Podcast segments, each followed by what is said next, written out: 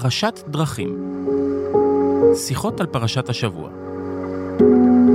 רחל עזריה והרב יוסף גרמון. מבית אול אין, הבית של הפודקאסטים.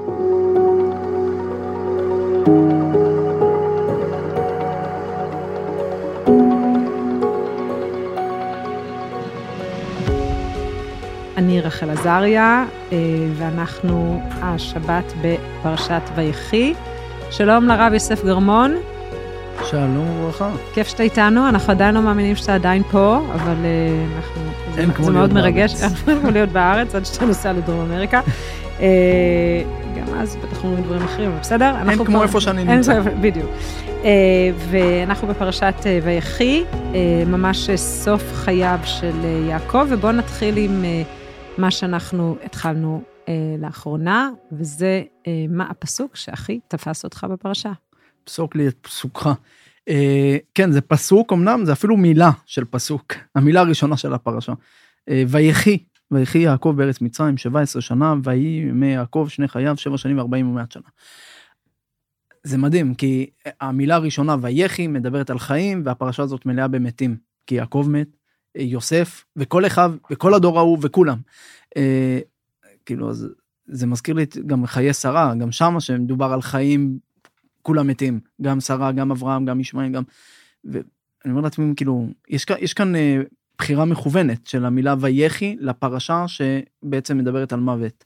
ולדעתי כאן היופי של היהדות, שהיא בעצם נותנת לנו תמיד את הראייה של גם החיים האמיתיים של אחרי, או אפשר לראות את זה, מה אנחנו משאירים כאן. יש איזה משפט מאוד יפה שתמיד אהבתי, אה, שהוא אומר ככה, כשאתה נולדת, אה, כולם שמחו כי נולדת ואתה בכית כי אנחנו נולדים בוכים ככה אנחנו עם הטבע שלנו לבכות. העבודה שלך בחיים זה שתלך מכאן זה יהיה הפוך. כולם יבכו על החיסרון ואתה, תבכ... ואתה תשמח על מה שהספקת. ו... וזה החיים. יש כאלה שראו את החיים יותר מדי. אחרי המוות. יש איזה שבט באמזונה שם קוראים לו זורח אבל שהממוצע החיים שלו זה בערך 30 ומשהו שנה. כי הם אה, מאמינים כל כך בחיים שאחר כך, אז הם, אה, כל בעיה קטנה שהם לא יכולים להתמודד, הם כבר בורחים לשם. ביהדות, מצד אחד, בתורה לא כתוב כלום על העולם הבא ועל הדברים האלה, על החיים אחר כך, אבל כן נותנים לנו להבין שגם אם מישהו הלך, עדיין יש חיים, ולי זה קרה תמיד עם משפחות שאיבדו יקירים, ותמיד אה, שהייתי צריך להגיד משהו, אז תמיד ניסיתי להגיד להם שינסו לקחת משהו ש... לאותו יקיר שנפטר, ולהמשיך אותו, וזה ימשיך לו את החיים קצת כאן. אז בשבילי זה פסוק אה, קצת עצוב, אבל גם מאוד יפה. אתה יודע שבפסיכולוגיה אמ, אומרים על ההבדל בין איך אנשים מזדקנים, ואנשים שמרגישים שהם חיו חיים משמעותיים ועשו דברים, אה, זה, הם מזדקנים הרבה יותר טוב. אנשים, אה, זה, זה ממש אה, כאילו מהזקנים ה- ה- הכועסים לעומת הזקנים השלווים, זה נכון. בדיוק איך אתה מסכם את החיים שלך ואיך אתה מרגיש. באמת הם מזדקנים הרבה יותר טוב, אנשים שחיו חיים מלאים. יש משפט כזה, אנחנו לא מפסיקים ליהנות כי אנחנו מזדקנים. אנחנו מזדקנים כי אנחנו מפסיקים ליהנות. כן, אה, נכון. או וודי אלן שאמר, אני לא מפחד למות, אני רק לא רוצה להיות שם כשזה קורה. יפה. אז, אז אני אבחר פסוק אה, מאוד מאוד מאוד שונה, אה, וזה אה, הברכה של יוסף לאפרים ומנשה, המלאך הגואל אותי מכל רע, יברך את הנערים, ויקרא בהם שמי ושם אבותיי, אברהם ויצחק, וידגו לרוב בקרב הארץ.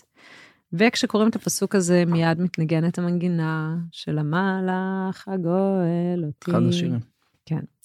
וזה שיר שאצלנו בבית כנסת שרים גם כל שנה בשמחת תורה. זה רגע מאוד מאוד מרגש. כל הילדים והילדות והתינוקות וההורים עם התינוקות וכולם כולם כולם עולים לתורה ו- ו- וקוראים את ה... יש איזו עלייה שהיא כאילו העלייה של הנערים והנערות ואז שרים את השיר הזה וכל ה... כולם מתחילים לבכות. אה, התינוקות, סתם, אה, המבוגרים מתחילים לבכות כי זה מאוד מרגש, וגם אה, לפני כל אה, גיוס לצבא. אז אנחנו שרים את השיר הזה, אה, ויש משהו בשיר הזה שהוא באמת, אה, המלאך הגואל אותי מכל רע, יברך את הנערים, זה פשוט כל כך, אה, זה מרגיש כאילו הברכה האולטימטיבית של הורים לילדים שלהם. אנחנו פשוט רוצים שיברכו אותם, ושהם ממש ישמרו עליהם מכל משמר ומכל רע, ו- ושפשוט, שפשוט יהיו מוגנים וטובים. ואין לנו הרבה רגעים כאלה שאנחנו מברכים את הילדים, אין הרבה רגעים כאלה בתורה שמברכים את הילדים. יעקב באופן כללי רואים שהילדים, אה, רואים את זה גם בפרשת וישלח. אה, שראינו שהוא מדבר כל הזמן על הילדים, נורא נורא פוחד מהמפגש עם עשיו, כן. וכל הזמן מדבר על היהודים.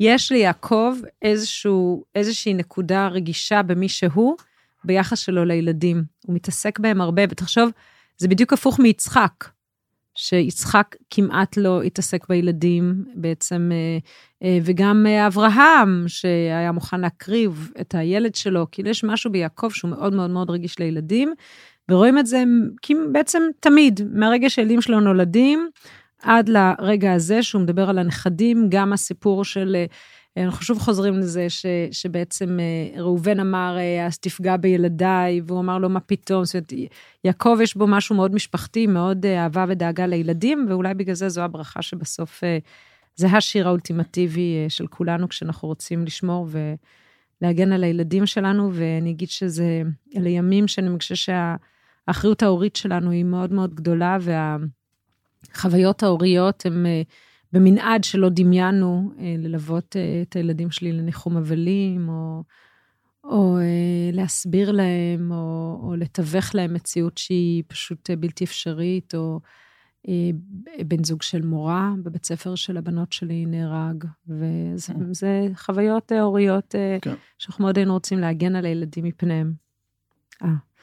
אה, הבן זוג של, אה, של המורות, של, סליחה, הבן זוג של המורה, של הבנות שלי מבית ספר פלך, אה, המורה מבית ספר פלך, הוא נהרג, וגם הדיון עם מי רוצה לבוא לשבעה, מי לא, בסוף הם החליטו שאני הולכת אה, בשמן לניחום אבלים, אה, וכן, זה, זה חוויה מאוד, הח- החוויה ההורית היום היא, היא מאוד, מאוד משמעותית, גם, כן, קיצור. והוא אומר להם. שם, הוא אומר להם שם, וידגו לרוב.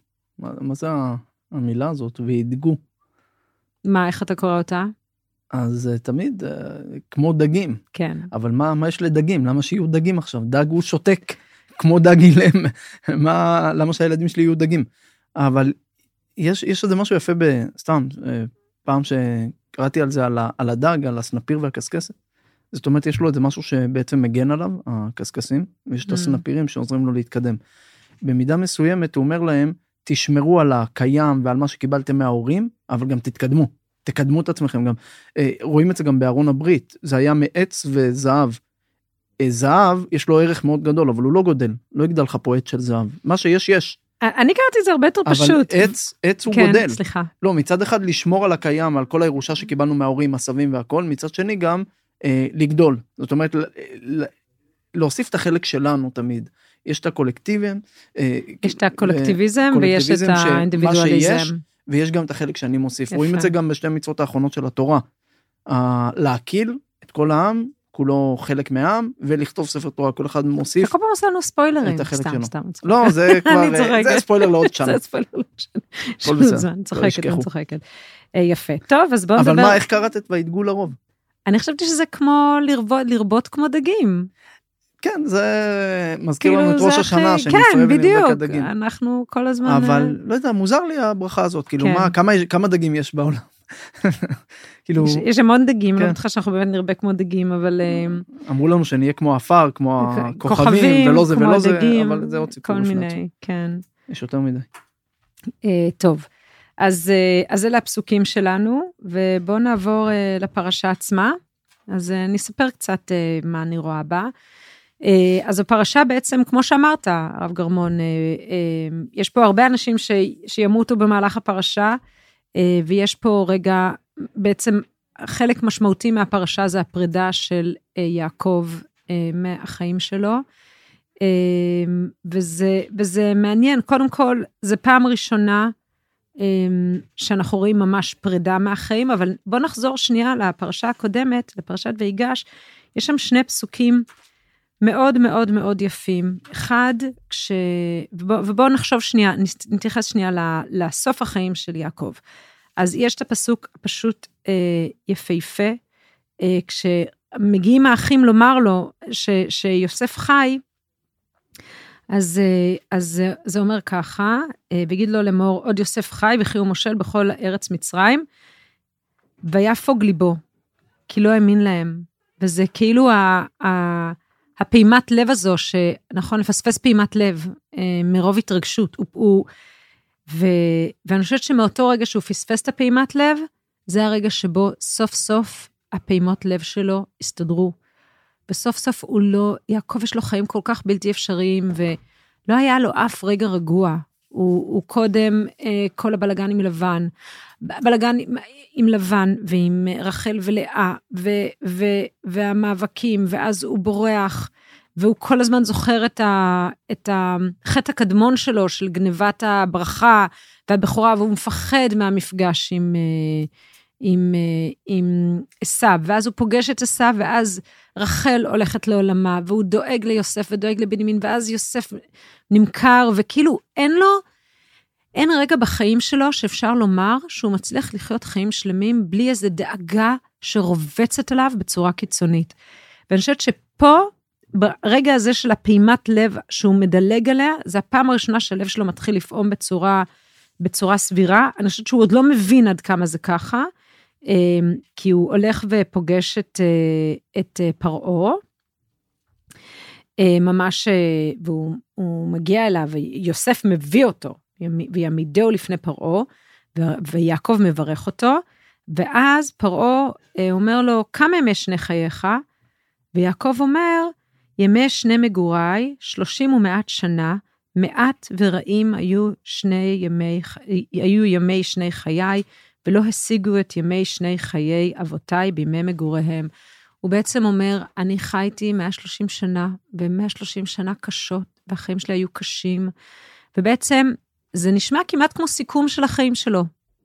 נכון, זהו, 130 שנה, 130 שנה לא טובות, אה, חיים קשים היו לו, אה, אבל מהרגע הזה הוא פתאום זוכה לאיזו עדנה. 17 שנה שהוא חי עם המשפחה שלו בארץ מצרים, והוא חי חיים טובים. הוא כולם סביבו, וסוף סוף לא עושים לו בלגן, אין בלגן. אין את uh, לוי ושמעון שהולכים והורגים את כל uh, שכם, וכאילו יש שם משהו נורא רגוע, וזה כאילו ממש אפשר לראות את ה...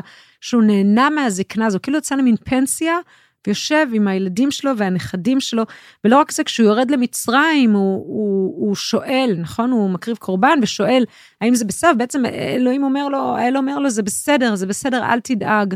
והוא כאילו הולך כשאין לו טרדות, אין לו חרדות, וכך הוא מסיים ה, הוא מסיים את החיים שלו, אה, כחיים אה, טובים ויפים. יעקב סוף סוף מצליח לחיות חיים טובים, עם הילדים שלו, עם הנכדים שלו, זה כמו מין פנסיה כזו, אבל בקטע טוב. אה, ובאמת הוא, הוא, הוא מזדקן, והוא רגע לפני שהוא הולך אה, לעולמו, ופה מתחילה איזו מסכת ברכות מאוד יפה, אה, ביחס בעצם לכל הילדים שלו, אחד אחרי השני. יש פה, יש פה כמה רגעים יפים, יש פה את הרגע שהוא, אומרים ליוסף שאבא שלו חולה, והוא מגיע עם שני הבנים שלו, ו, ואומרים ליעקב, הנה בנך יוסף בא אליך, ויעקב, אה, הוא מתחזק ויושב על המיטה, ובאמת העניין הזה שכשמגיע מישהו שאוהבים, כולם מוצאים יותר כוח, גם אנשים שהם אה, ממש אה, אה, בשלהי ימיהם. אה, זהו, אז, אה, אז אפשר, אני, אני אגיד רק שאפשר לראות ממש את התמונה הזו של הפרידה, שגם הנכדים מגיעים והוא מברך אותם, וגם אחר כך כל ה... אחים מגיעים והוא מברך אותם, יש איזה מין closure מאוד יפה, גם אם החיים לא היו כמו שהוא, לא יודעת, כנראה קיווה, או שהיינו רוצים שהם יהיו, בסוף הוא מצליח לעשות את ה closure היפה הזה. זה מביא אותי, זה מביא אותי לחשוב על, ה... על הרעיון הזה, שאיך אנחנו יכולים בעצם להפוך את החיים שלנו ליותר טובים בהסתכלות שלנו על הדברים. וזה מעניין כי הוא אומר להם יקפצו, הוא בעצם אומר להם תבואו, אני הולך להגיד לכם לא מה היה, היה מה שהיה היה, מכרתם לא מכרתם, לא מתעסקים בזה בכלל. זה מאוד מעניין כי הוא, הוא, הוא לא מדבר איתם, רגע, תגידו לי איך יוסף פה, מה קרה פה, ת, ת, תסבירו לי פה את כל הסיטואציה, למה אני פה בכלל. והוא לא מדבר איתם על זה. במילים אחרות אומר להם, קודם כל אתם רוצים לחיות חיים טובים, תפסיקו לדבר על העבר, על מה שהיה, בואו אני אגיד לכם מה יהיה. וזה מאוד יפה. Mm. זה אולי הפסוק שהייתי צריך לבחור.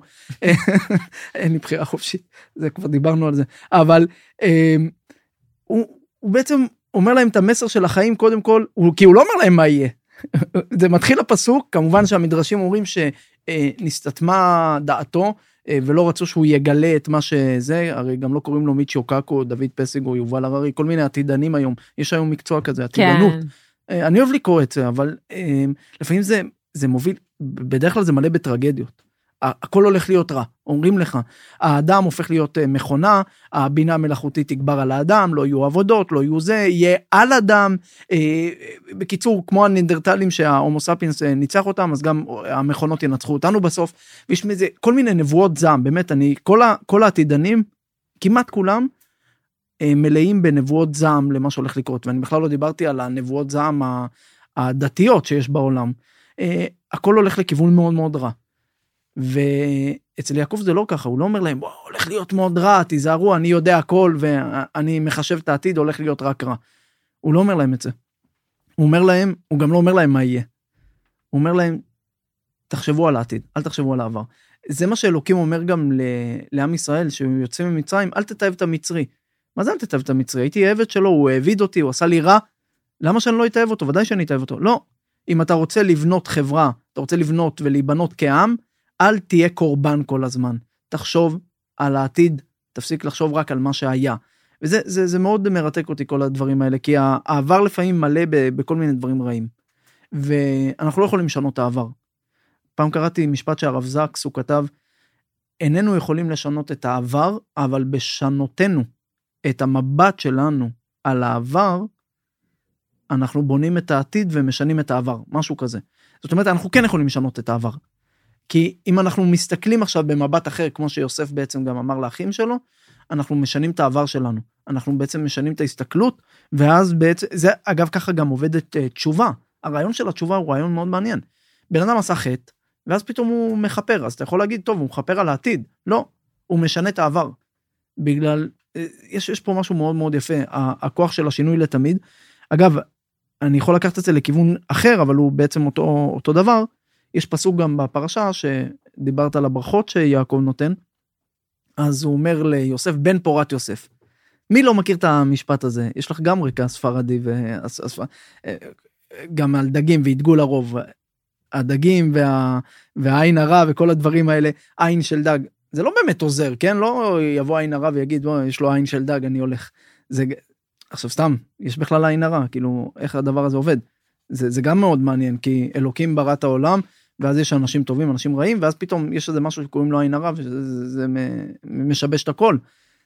אין, זה לא יכול להיות שאין פה שום היגיון בדברים שעובדים. אז אנשים אומרים, תגיד בן פורת יוסף ולא יהיה עין הרע. רגע, מה, מה זה קשור בכלל? יש תלמוד, הגמרא מביאה שבן אדם מרגיש שעושים לו עין הרע, הוא צריך להגיד, אנא מזרע די יוסף, דלא שלטינא ואין אבישא. אני מזרע יוסף שלא שולטת בי עין הרע. ואז הוא ינצל. זה גם שרירותי, זה גם כאילו, קודם כל אתה לא מזרעו של יוסף, אנחנו לא הגענו מיוסף. ומה הקשר בכלל ליוסף? למה יוסף הוא המאסטר של העין הרע, נגד העין הרע? איפה, איפה הברכה פה של הבן פורת יוסף? מה זה קשור אלינו ומה זה קשור לעין הרע? ודעתי, אני תמיד אוהב את הדרך הרציונלית, אין פה באמת דברים, אה, אה, איזה מגיה מסוימת ש, ש, של עין הרע ששולטת ועושה האשמות בבני אדם. אגב, מאוד קל להאמין בעין הרע, יש 74 נראה לי אחוז מהעולם מאמינים בעין הרע, הרבה יותר ממה שמאמינים באלוקים. מאוד קל. אני חכם, אני עשיר, אני עושה הכל טוב, אבל מישהו עשה לי עין הרע ונדפק לי הכל, אז זה לא אני אשם. אז כאילו אני משליך את הכל על העין הרע. אני, אני חושבת שזה מאוד, גם... זה מאוד קל. כן, אבל... משחרר. אז זה, זה משחרר מצד אחד, מצד שני, אני חושבת שאנחנו כולנו אה, חיים בעולם עם כל כך הרבה חוסר ודאות, שאנחנו כל הזמן אה, אה, מנסים אה, להגן על עצמנו מהחוסר ודאות ומהחרדות ומהקשיים, ואז אה, סיפור, כאילו זה פשוט, אה, אה, אתה יודע מה, אני אפילו לא יודעת אם זה אמונה בעין הרע, אתה פשוט, אני חושבת שאנחנו כולנו מנסים אה, להגן, להגן על הילדים שלנו, להגן על עצמנו, ו... כן, אבל... וזה כאילו מקל, זה מקל, זה לא... אני, אני שומעת מה שאתה אומר, ואני, אני, כאילו, אני מסכימה באופן חלקי עם העניין הזה שזה כאילו, הרוע מגיע משם, זה בכלל לא אחריות שלי, אבל אני חושבת שזה גם, זה גם מתוך איזושהי הבנה שאנחנו באמת לא שולטים בהרבה דברים רעים שקורים, ואנחנו מנסים בכל זאת לייצר משהו שמאפשר לנו איזושהי תחושת שליטה, אבל באמת אין לנו שליטה. ואני, אפילו אגיד יותר מזה, ככל שאנחנו מבינים שאין לנו שליטה, אז אנחנו יותר אה, מחפשים את המקומות האלה. עכשיו, היהדות היא, היא אמביוולנטית ביחס ל... זהו, אבל פה בדיוק הנקודה, האלה. פה בדיוק הנקודה שלדעתי מה, ש... מה שאומרים על יוסף ומה שבעצם אנא מזרע די יוסף וכל הדברים האלה, אני לא באמת מזרע יוסף, אבל הרעיון פה זה, אני לוקח את את המסר של יוסף. מה המסר של יוסף? יוסף היה, הסתכל רע על האחים שלו כל הזמן, בהתחלה.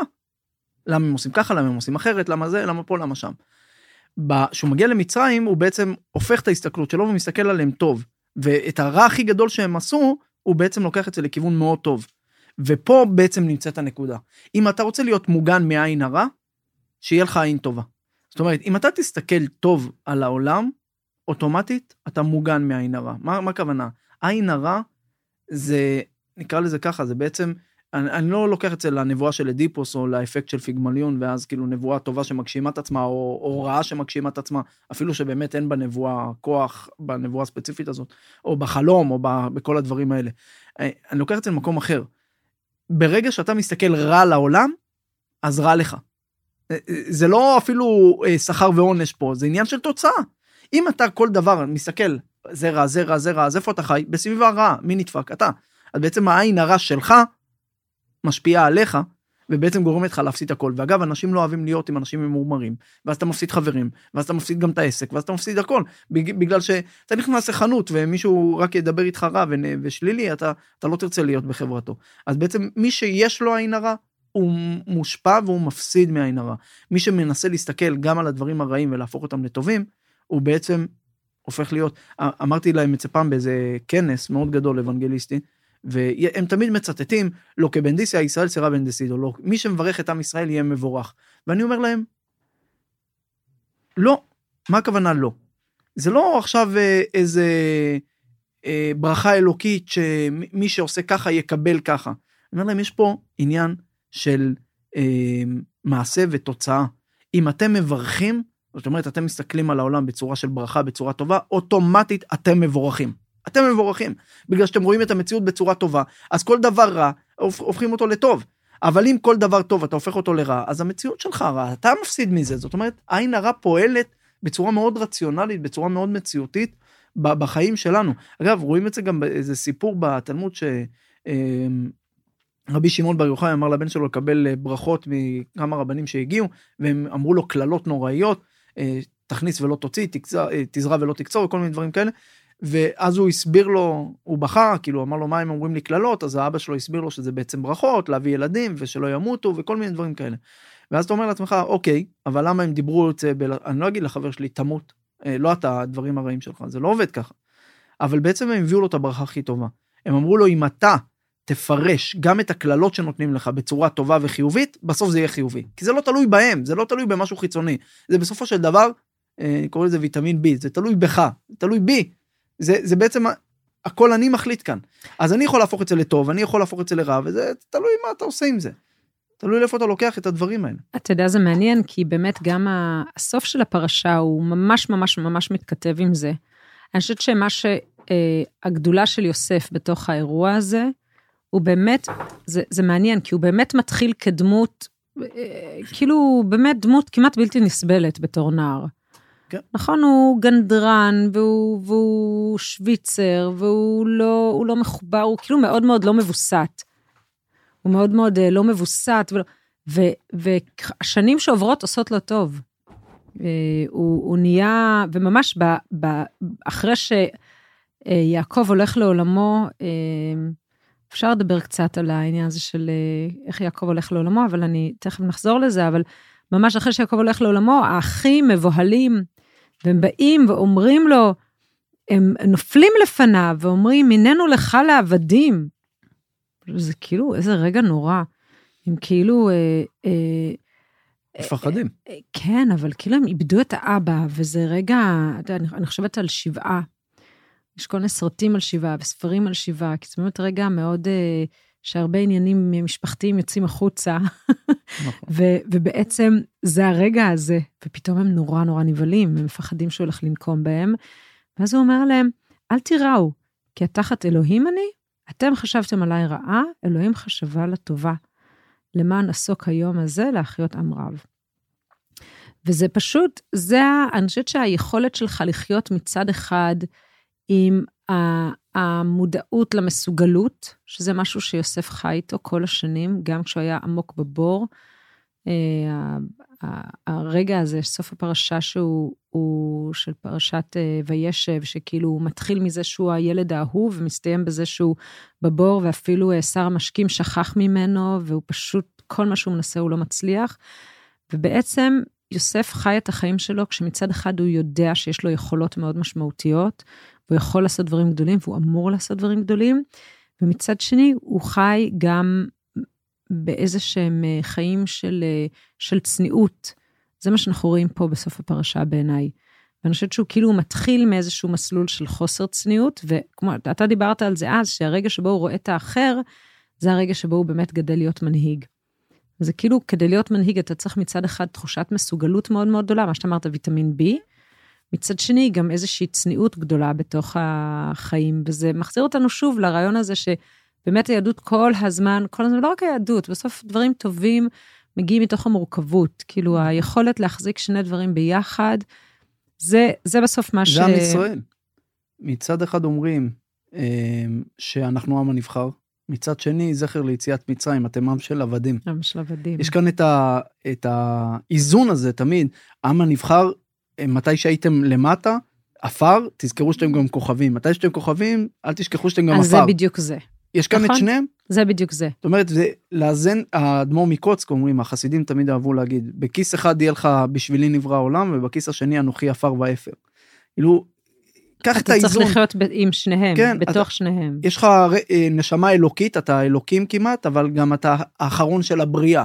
אתה האחרון בשרשרת של האבולוציה כמעט. זאת אומרת, אה, אה, תחיה, תחיה את המורכבות הזאת, כמו שאת אומרת, ו- ומשם תגיע לגדולה, ושתהיה בגדולה, שתהיה בארץ ישראל, אל תשכח תמיד שאתה גם הגעת מעם של עבדים, ואל תשכח את העבדים שעדיין שם.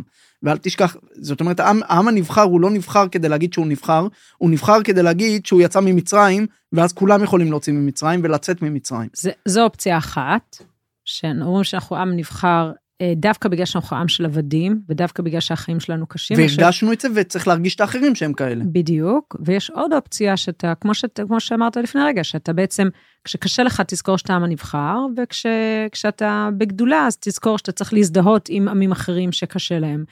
אה, ואני חושבת שזה זה מאוד, אתה יודע, אומרים שהאסלאם האתגר שלו זה שהוא לא יודע איך להיות מיעוט.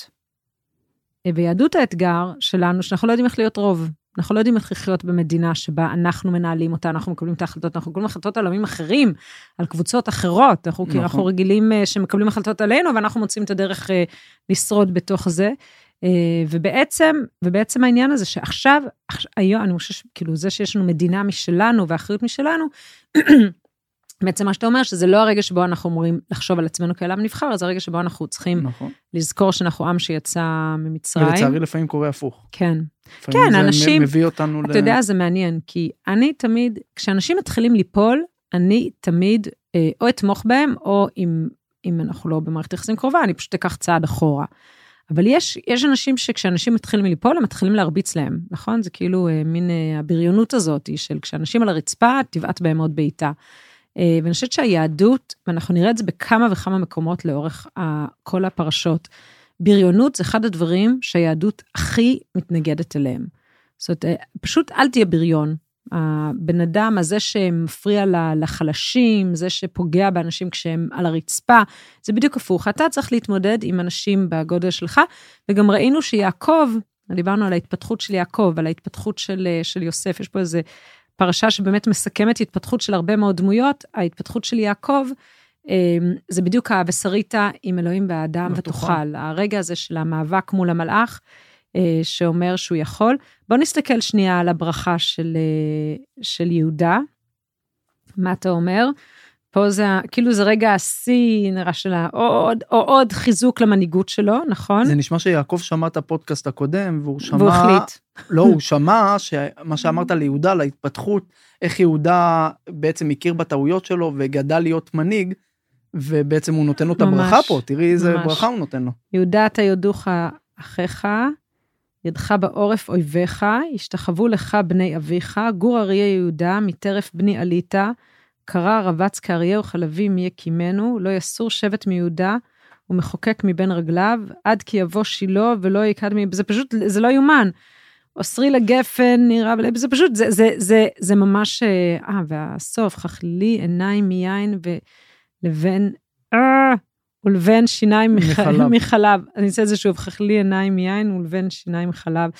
אה, זה, זו ברכה נהדרת. אה, אני לא חושבת שהיה צריך לשמוע את הפודקאסט, אני חושבת שפשוט הוא ראה את... אה, כן כן ודאי. ואני, ואני אגיד לך יותר מזה, אני חושבת שבכלל בגידול ילדים, אני מרגישה שזה, אה, יש את אה, פורסט גאמפ, שאימא שלו אומרת לו, life is like a box of chocolate, you never know what you're going to get, וככה אני מרגישה עם הילדים. אנחנו כאילו נולדים, יולדים תינוקות, והם גדלים להיות בני אדם, ויש להם כישרונות מסוימים, וכאילו כל אחד איזה זווית, איזה זווית, יש לי ארבעה ילדים, אה, שלוש בנות ובן, כל אחד איזה אזימות הם תופסים, מה חשוב להם, איזה דמויות הם נהיים בעולם. זה בעיניי, אה, זה בדיוק ה, ה, כמו השוקולד הזה, אני, אני באמת לא יודעת, אני יולדת ילדים, ו, והם לוקחים את הנתיב שלהם ואת המסלול שלהם, יש איזה משהו שהוא ממש אה, בעיניי מעורר המון המון פליאה, ו... ולא יודעת, משהו מאוד, אה, מצד אחד זה כאילו עם הילדים שלי, מצד שני זה לא שלי, זה הם עשו, שזה משהו שזה בדיוק החוויה הזו של מצד אחד אה, גאווה, מצד שני צניעות במערכת היחסים הזו, ואני חושבת שזה רגע שבעצם אה, יעקב מבין שהוא גידל פה איזשהו ילד נורא נורא מרשים, שהוא בעצמו לא ידע שהוא כזה. ועוד דבר מעניין בעיניי בפרידה זה הרגע הזה שהוא בעצם יעקב, הוא שובר את הכללים פעמיים. פעם אחת הוא שובר את הכללים כשהוא לוקח את אה, מנשה ואפרים והופך אותם לשני שבטים, אה, וכאילו מברך אותם כמו שהוא מברך את הבנים, הוא לא מברך את יוסף, הוא מברך את מנשה ואפרים, ובעצם הוא נותן ליוסף את ההזדמנות להפוך להיות שני שבטים. יש פה איזה מין איזון, אה, כי רחל ילדה רק שני ילדים, ואז כאילו בעצם הוא מחלק לשלושה. וזה מעניין כי יש פה שתי שבירות, אחת שהוא אומר, הוא לוקח מיוסף, הוא אומר, אתה תהיה שניים. השני זה שהוא מקרב אליו נכדים, שזה מאוד מעניין. אה, זאת אומרת, הוא, זה עוד שבירה של הכלל. ו, ועוד שבירה של הכלל זה שעם אה, יוס, אה, מנשה ואפרים, הוא בעצם משקל את ידיו, והוא, נכון, משקל? כן, משקל, משקל, הוא משקל את ידיו. זה רגע מאוד מעניין, כי אה, מנשה ואפרים, יעקב משקל את ידיו, ובעצם מעדיף את הצעיר. את הצעיר, או כאילו הוא, הוא, הוא, הוא מאותת לצעיר אה, אפשרות לחיים אחרים מאשר מה שלכאורה מיועד לו. וגם זה אגב מתחבר למה שאמרנו, אה, להחזיק את המורכבות, כי מצד אחד ההלכה ביהדות היא שהבכור מקבל פי שתיים משאר האחים. זאת אומרת, לא שוברים את כל הכללים. יש את הכלל, אבל תזכרו תמיד שיש יוצא מכלל, ואפילו יותר מזה אני אגיד. זה, ש, זה שאח הבכור מקבל פי שניים, היה אפשר להסתובב בעולם בחוויה שזה לא פייר, לא אופר, למה אחד מקבל יותר? ואפשר היה גם להסתובב בעולם בחוויה של טוב, אם הוא גם ככה הבכור והוא הכל אצלו, אז מה יש להתאמץ? והרי רוב הילדים בעולם הם לא הבכורים. סטטיסטית, כאילו ככה זה נכון. עובד, נכון? ובעצם זה אומר לכל שאר האחים לא. נכון, הבכור מקבל, כי אנחנו לא עכשיו נשבור את כל הכללים, אבל תדעו שזה לא אומר שאתם לא יכולים להפוך להיות uh, המנהיגים. יהודה הוא המנהיג. Uh, אז יש פה עוד מסר שנאמר, ויש פה עוד כמה מסרים בעיניי מעניינים, שאתה רואה את ה... אתה רואה את כאילו את האפשרויות של מנהיגות, אתה רואה את האפשרויות לחיות, הם, אין פה דטרמינולוגיה, אין פה, סליחה, דטרמיניזם.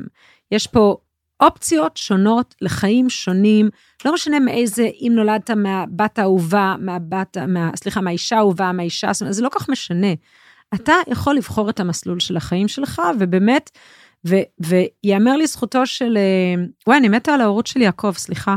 יאמר לזכותו, עם כל הקושי, יאמר לזכותו שהוא מסוגל לראות שהילדים שלו משתנים, ושהילדים שלו הם לא מה שהוא ציפה, ו, ועדיין להיות מסוגל להחזיק את זה, זה מעיד על איזה גמישות אה, הורית ומחשבתית שהלוואי ולכולנו היה. אה, זהו, אני אעצור לפני שאני... אה, לא, אני מתפלא עלייך, אני מתפלא עלייך, כי את, את מתה על ההורות של יעקב מצד אחד, מצד שני הוא אפילו לא בירך את דינה, לא מוזכרת בכלל שם.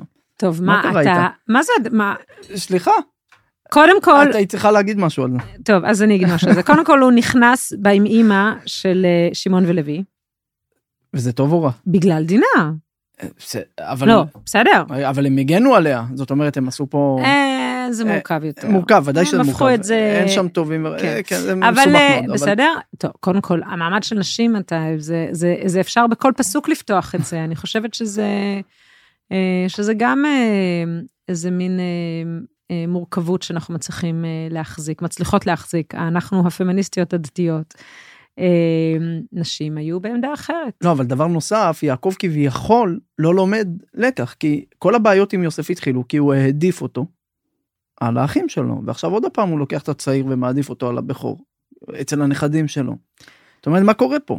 אני, אני, ו- אז, אני, אז אני רוצה להציע שזה לא בהכרח, אלא הוא פשוט, תראה, קודם כל, הוא באמת, הוא עושה מעשה בולט. נכון, זה, זה, מפ, זה מפריע לי קצת. אני זאת רואה, אומרת, אה, כן, כי כל כך הרבה סבל קרה בגלל זה. אגב, הגמרא אומרת שלעולם אדם לא יכול לה, להעדיף את אחד מהבנים שלו, נכון. מהילדים שלו, ו- וזה עבודה בתור הורה. אה, לי יש אבל רק האם הוא שניים. העדיף, ו- האם, אני, אני, אני רוצה, אני מה זה רוצה, לש-? רגע, הוא, הוא שנייה, עושה מעשה... אני, אני רוצה לשאול דווקא, תראה, אנחנו רואים את הברכה הגדולה שהוא נותן ליהודה, אוקיי? והוא באמת, הוא, הוא מאפשר ליהודה להיות דמות מאוד מאוד משמעותית. הוא רואה את זה קורה, והוא מצליח להתמודד עם זה. את ראובן הוא כמעט מקלל. נכון. טוב, בסדר, אז אני לא. מתה על ה... ואחרי זה על לא, אבל- אפרים אבל- ומנשה, ואחרי זה אפרים ומנשה, תראי, אה, אצל ילדים זה, יש לו 12, כן? זה, זה, זה קשה אה, בעצם לראות בכל אחד. לי יש למשל רק שניים, וזה בן ובת, אז אני תמיד אומר לילד, אתה הכי טוב של הבנים, ו- ולילדה, את הכי טובה של טוב, הבנות. אבא שלי ו- לקח את זה, אבא שלי שכלל את זה לרמת אה, אומנות. את הבת האהובה עליי בגיל 45 יושבת לידי עכשיו. זהו, אז אה, אגב, לי זה קרה, אה, במקסיקו בתור בחור, הייתי באיזה זמן מסוים באיזה ישיבה, שהבחורים הלכו ואני נשארתי שם לבד, ותמיד הוא אמר לי, אתה הבחור הכי טוב בישיבה. הייתי עכשיו, לבד. באותו רגע, כן, בדיוק. אבל אה, לא, יש כאן, לדעתי יש כאן משהו אחר שיעקב מנסה להגיד לנו, או להגיד לילדים שלו. תראו, כל הבעיות התחילו כי העדפתי, כי פה, כי שם, אבל גם, זה תלוי איך אתה מסתכל על זה. כי כרגע יוסף, שבעצם מבין מה, מה, מה קורה פה, והוא רואה שבעצם אבא שלו מעדיף את הילד הקטן מה, מהגדול, ובעצם האבא שלהם מנסה להראות להם, לדעתי, אפשר לפרש את זה ככה, שגם אם נסיבות החיים לא בדיוק מקלות עליך להסתכל על הדברים בצורה טובה, תנסה למצוא לזה איזה הסבר טוב, איזה הסבר חיובי בשביל להפוך את זה לטוב. כי זה תלוי בך בסופו של דבר, כי זה החיים שלך. אם תסתכל רע, נכון שיהיו לך תירוצים, נכון שיהיו לך הסברים, נכון שכל העולם וזה והכל טוב ויפה, אבל בסופו של דבר מי שיפסיד מזה זה תהיה אתה. ומי שיסתכל על החיים שלו, אגב, יש איזה סיפור כזה, אה, אה, סוג של משל, אה, בדיחה, איך שיקראי לזה, על בן אדם ששוכב בקומה כמה חודשים בבית חולים, כשהוא מתעורר הוא רואה את אשתו לידו, והוא כולו מתרגש, והוא אומר, מה, היית פה כל הזמן? אז היא אומרת לו, ודאי.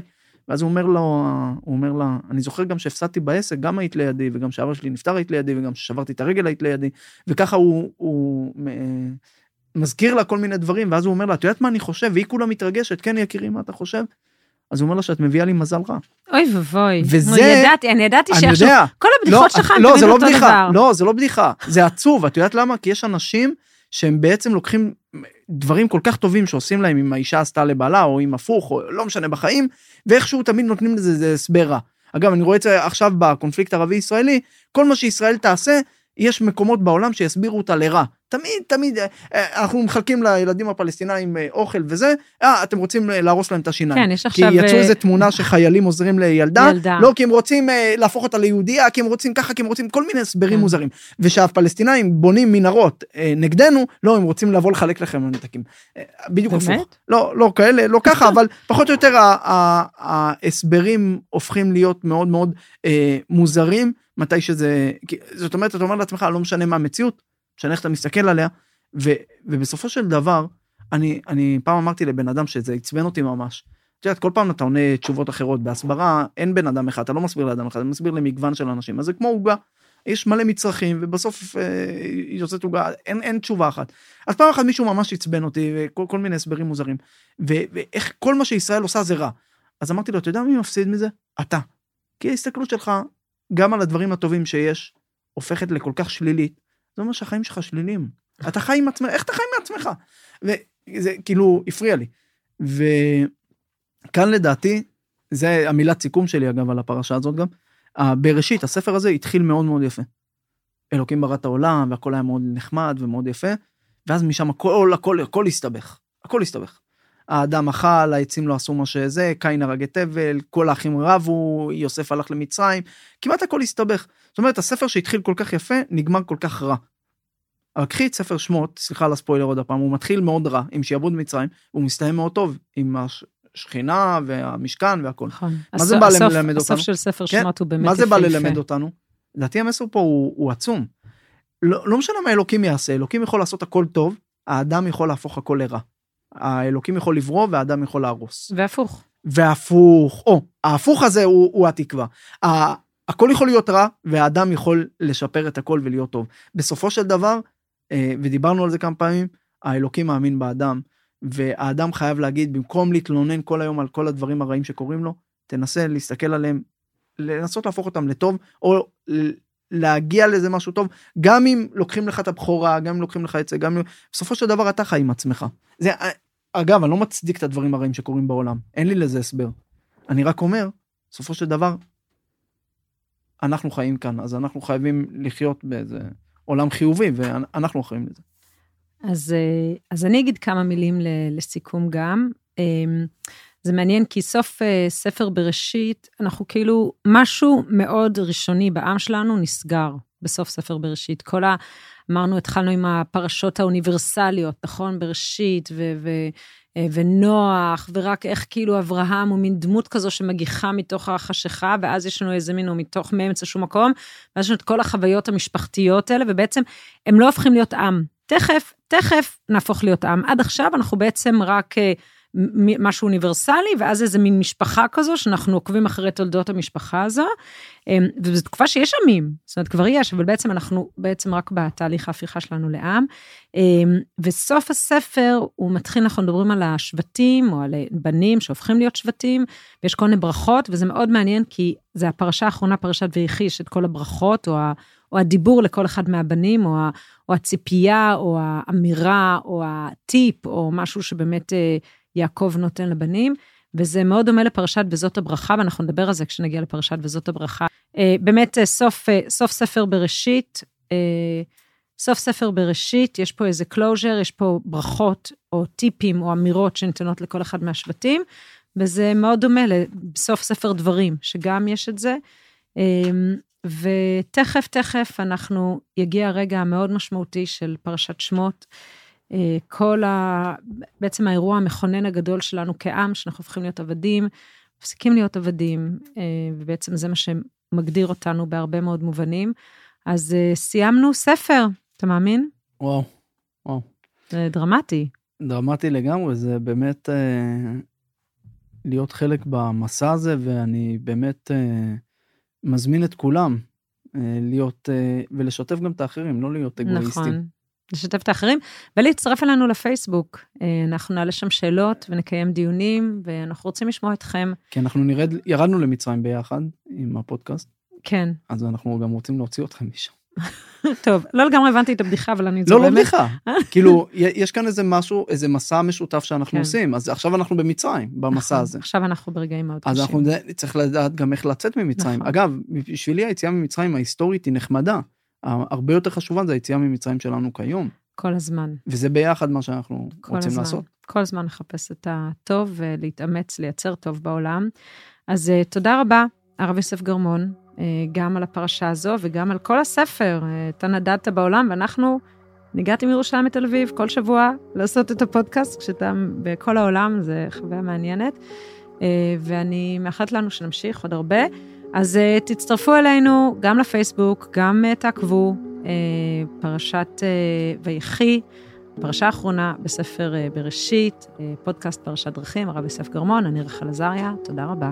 תודה, תודה, ואגב, נשמח גם להערות שלהם. ברור, ביקורת בונה, הכל, יאללה, מה צריך לשנות, מה לא צריך לשנות. תנו בראש, כן, זה חשוב, פרשת דרכים חשוב לנו. בפייסבוק, בואו אלינו.